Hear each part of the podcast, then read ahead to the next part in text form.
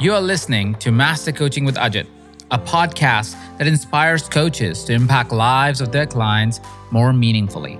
I am Coach Ajit, and I'm known for coaching high performers, entrepreneurs, and leaders. I'm also a serial entrepreneur and author of many books. On this podcast, I am answering your burning questions. I'm also demonstrating and deconstructing behind the scenes coaching sessions.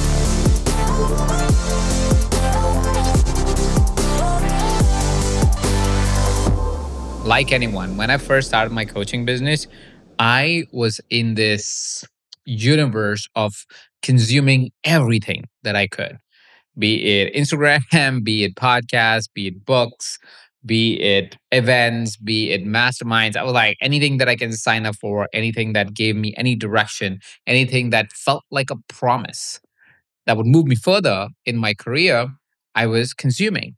And consuming in context of information, consuming in context of strategies and tools and techniques and anything on the face of this planet that would feel like would help me move further, I was consuming. And at some point, I realized that I might be consuming too much. I might be leaning myself into a state of procrastination, not because I was a procrastinator, but I was putting myself into the state of procrastination because I thought that I had a gap in my information that I have and the information I need to be able to take any action. And that's where I made an error. The error was not that I was consuming, the error was that I thought that I need to consume to fill the gap between where I was and where I needed to be. It's not information that creates action.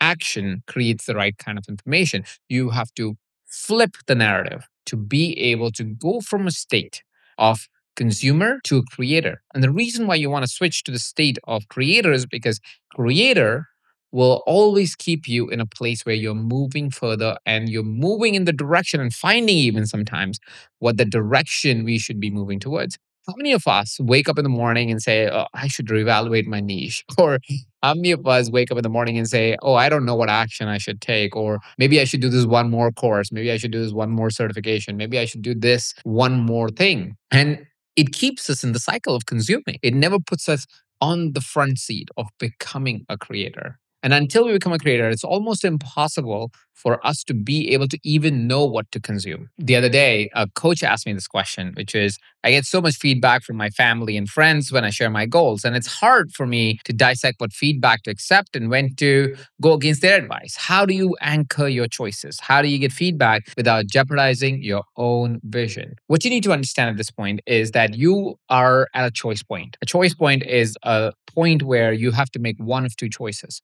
And your current choice that you're probably sticking with is a choice that keeps you sane. And the reason why I am kind of projecting into that is because if you are a person that takes feedback from people and based on that feedback change the vision or change where you're going, it's because you want to be in a state of safety.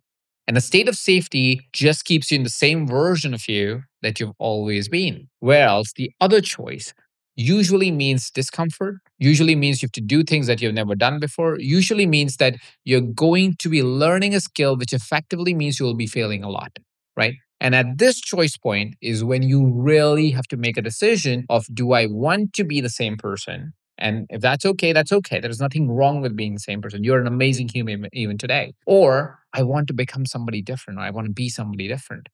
And if you choose the other path, it is very likely that you would be discredited, not enjoyed, unaccepted by certain set of people around you especially if they're not informed that you're about to change if they were not a part of the process of change. And that happens because while you have consciously chosen to grow they have not consciously chosen to grow and unconsciously they don't want to change. They like the life they have. They are comfortable in the life they have. They're fearful of the change because change breeds uncertainty.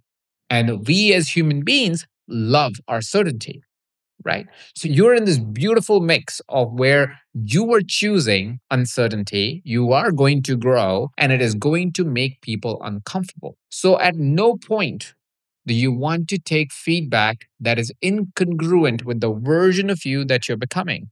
So, how is it and what is it that you take feedback on? And principle is pretty straightforward The principle of collecting feedback, the principle of involving other people into your growth journey is to make it contextual. Not everybody is great at everything. If, say, you're a coach and nobody around you is a coach, and you go, Hey, can you give me feedback on this coaching session? Their feedback is completely useless to you. Their feedback is not required for you. Their feedback is almost counterproductive for you because any point that they mention comes from an uninformed place. When you want to take feedback, when you want to get input from anybody in your life, you always want to take the most informed version. You always want to take the most informed feedback that you possibly can. And that is why it's very important for you to define variables and context of who and what the feedback is coming from.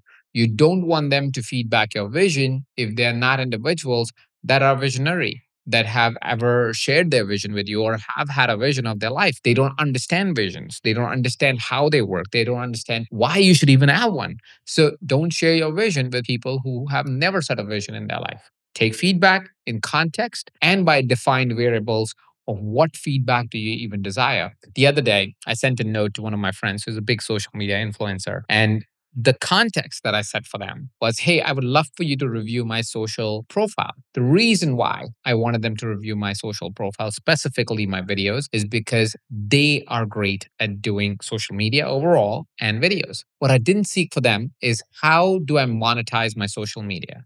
I didn't seek for them to help me design programs. They are very successful in their own right, but their success is not necessarily so much about revenue cycles, about profitability, about program design. Their skill set is very specific to social media. So invite feedback contextually, and you would always get good feedback. Social media brings my attention to how you may be getting a lot of feedback without knowing that you are getting all that feedback. Is where you are on social media and you're getting information just being dumped on you while you scroll through trying to take a break, right? Especially if you're anything like me, you're very selective of who you follow. And because you're selective of who you follow, you end up following people in personal growth, business, and marketing. And because that's what you're following, you end up getting a lot of advice that you don't need.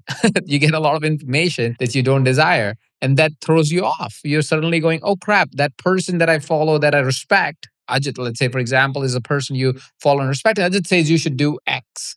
And this X thing is a new thing. I've never done this before. Should I be doing X? Is that why I am not successful? Or is that why I am not realizing my dream or living my purpose or whatever that is the story that you tell yourself? And that's where we put ourselves back into a reality trap. We go, oh, we are not successful because, or I'm not getting the results because based on data set that is unqualified. What does that mean? When we are looking at, at our view of life and our personalities, you would see there are certain inherent abilities that you have or inherent skill sets that you have or inherent desires that you have inherent way of operating in the world that you have what you will also find interesting is that there is no one like you.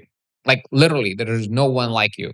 It's only you who likes operating that way, in that context, in that container, in that way, in that way of presentation, in that way of showing up. Everything is very personal to you. So when you take somebody else's strategy and when you take somebody else's way of doing things, it will often fall on its own face. It's just not you. You are not same as them, which effectively means that their way of doing things doesn't actually work for you. There are a lot of social media influencers who would talk about, hey, just put out eight reels a day or 10 reels a day. And yes, some people are able to do that and some people are not. Some people are like you and me who can only do those many hours in a day, who are not necessarily sitting in front of the camera all day and just going, all right, real, real, real, real. This is not how we are wired. And so we would not naturally be able to do so. So we have to internalize. We have to go, okay, what's the skill that I want to build? What's the reality that I am creating? What's the vision that I have? And you focus on one skill that moves you towards that reality first. And one skill at a time is all you are building. Before I started doing podcasts, I started with a YouTube channel. And before a YouTube channel, I actually started by writing, just sitting behind my computer, writing my thoughts, organizing my thoughts, organizing my mind, because that's the skill that was easy for me, that was the most desirable for me at that time and that stage and that season of my life. That's what I wanted to focus on. So before you see me doing all the different marketing things, if you go back, you will find that I've always focused on one skill at a time, become really good at it. And then I move on to the next, and then the next, and then the next, and then the next. And eventually you would find that you become a person with a lot of great skills if you gave yourself enough time to get really good at one at a time. If you try to master five, six different types of platforms and skills at the same time, often what happens is because they require very different mental models, very different way of approaching it, very different ways to adapt and present yourself, you are getting less traction in all of them. And because you get less traction and less pace in all of them, it feels really exhausting to do all of them, which feels like burnout. Because burnout is the state that you get to when you're doing the same task over and over again and you make no progress or feels like you're not making any progress. And that would happen if you're trying to do six different skill sets at the same time. So always direct your attention to what's the one thing I am building as a skill right now and give it some intensity of focus. Give it a small chunk of time that you really, really dedicate to it. And it doesn't have to be hours and hours. People think, oh, you know, if I have to become great at video, I must give eight hours a day to it most likely if you're trying to put eight hours of becoming great at video in a single day when you just start most of the time you'll feel defeated by the end of eight hours because it's just too much time. What you want to start with is 30 minutes of really intense focus. That simply means you give yourself a 30 minute chunk to say i'm going to get really good at video in these 30 minutes. I'm going to turn on the camera i'm going to give it all my focus all my attention find out what's not working what's working how do i do the skill better right? Because 30 minute chunks are doable for all of us in some capacity or another.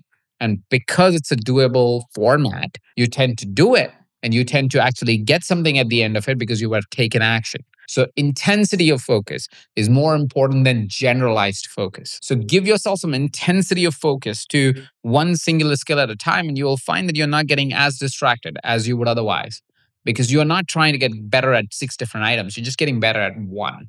You're just simply trying to go, okay, I'm going to get really, really good at this thing. And as you do 30 minutes, 40 minutes every single time you give it intensity, you'll see you make huge leaps of progress. And when you make huge leaps of progress, now you're not feeling like you're in the grind. You're not feeling like you're experiencing burnout. You're not feeling like, oh, I'm doing this again and again and again, but I'm not really getting anywhere. You don't have that. And once you do get to a plateau, which can happen again, something that will happen probably a year from now, once you've given it intensity of focus, you take a break and you then diversify a little bit and come back to that skill. You come back to that skill because now you go, okay, I need to learn a different format of doing the similar skill and come back to this one. So then now the skill is actually being delivered much better at a much higher level. Which brings me to the final point where a lot of times we are consumers not because we want to be one, but because people around us are consumers and everybody is operating from these consumer like behaviors. There are two lessons that you need to learn if your surroundings are like that. If your friends or your partner is just a consumer all the time, they're creating less, they're consuming more. If your relationships, your mentors, your creators that you interact with just want you to consume more, and not create as much as you must to be able to create a thriving future for yourself, here is two things that you want to do. First, you want to set clear boundaries. Clear boundaries around, hey, listen, this content I don't want to receive. I do that with my partner, I do that with my friends. If they want to just give me information, I'm like, hey, listen, I don't like this kind of information. I don't want this kind of information. I don't want this content, okay? Because this distracts me from what I am focused on. And I need to protect my boundaries because, like you, I'm an empath. I would take on all that information, then I will feel really bad and that will destroy my day, right? Or I will feel unfocused and I will feel like I'm not making progress.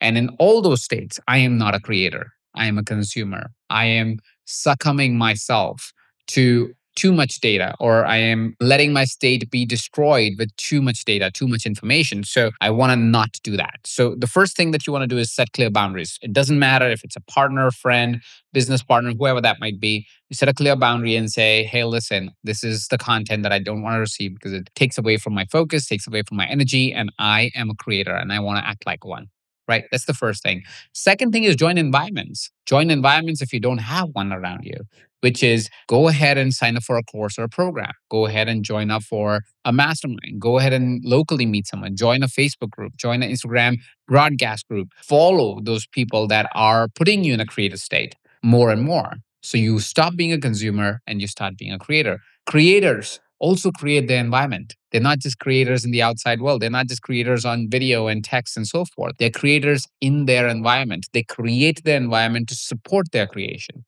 An artist doesn't start painting anywhere. They start painting when they are inspired. They set containers to get them inspired. Now, everybody's got a different model to find inspiration. Now, everybody's got a different model for inspiration, which is why you might find artists on the street and you might find artists in an art gallery and you might find artists in a remote location and in the busiest spot. But what they're really doing is always creating and getting themselves into a place and a setup. They create an environment that helps them be a creator. So ask yourself, what is it that puts me in a creator state? How is it that I go from the state that I'm in to a state of a creator? And often you will find that you know exactly what those social conditions need to be, and either through boundaries or through an act of creation, as an act of setup, you will be able to get more and more into the state of a creator than a state of a consumer.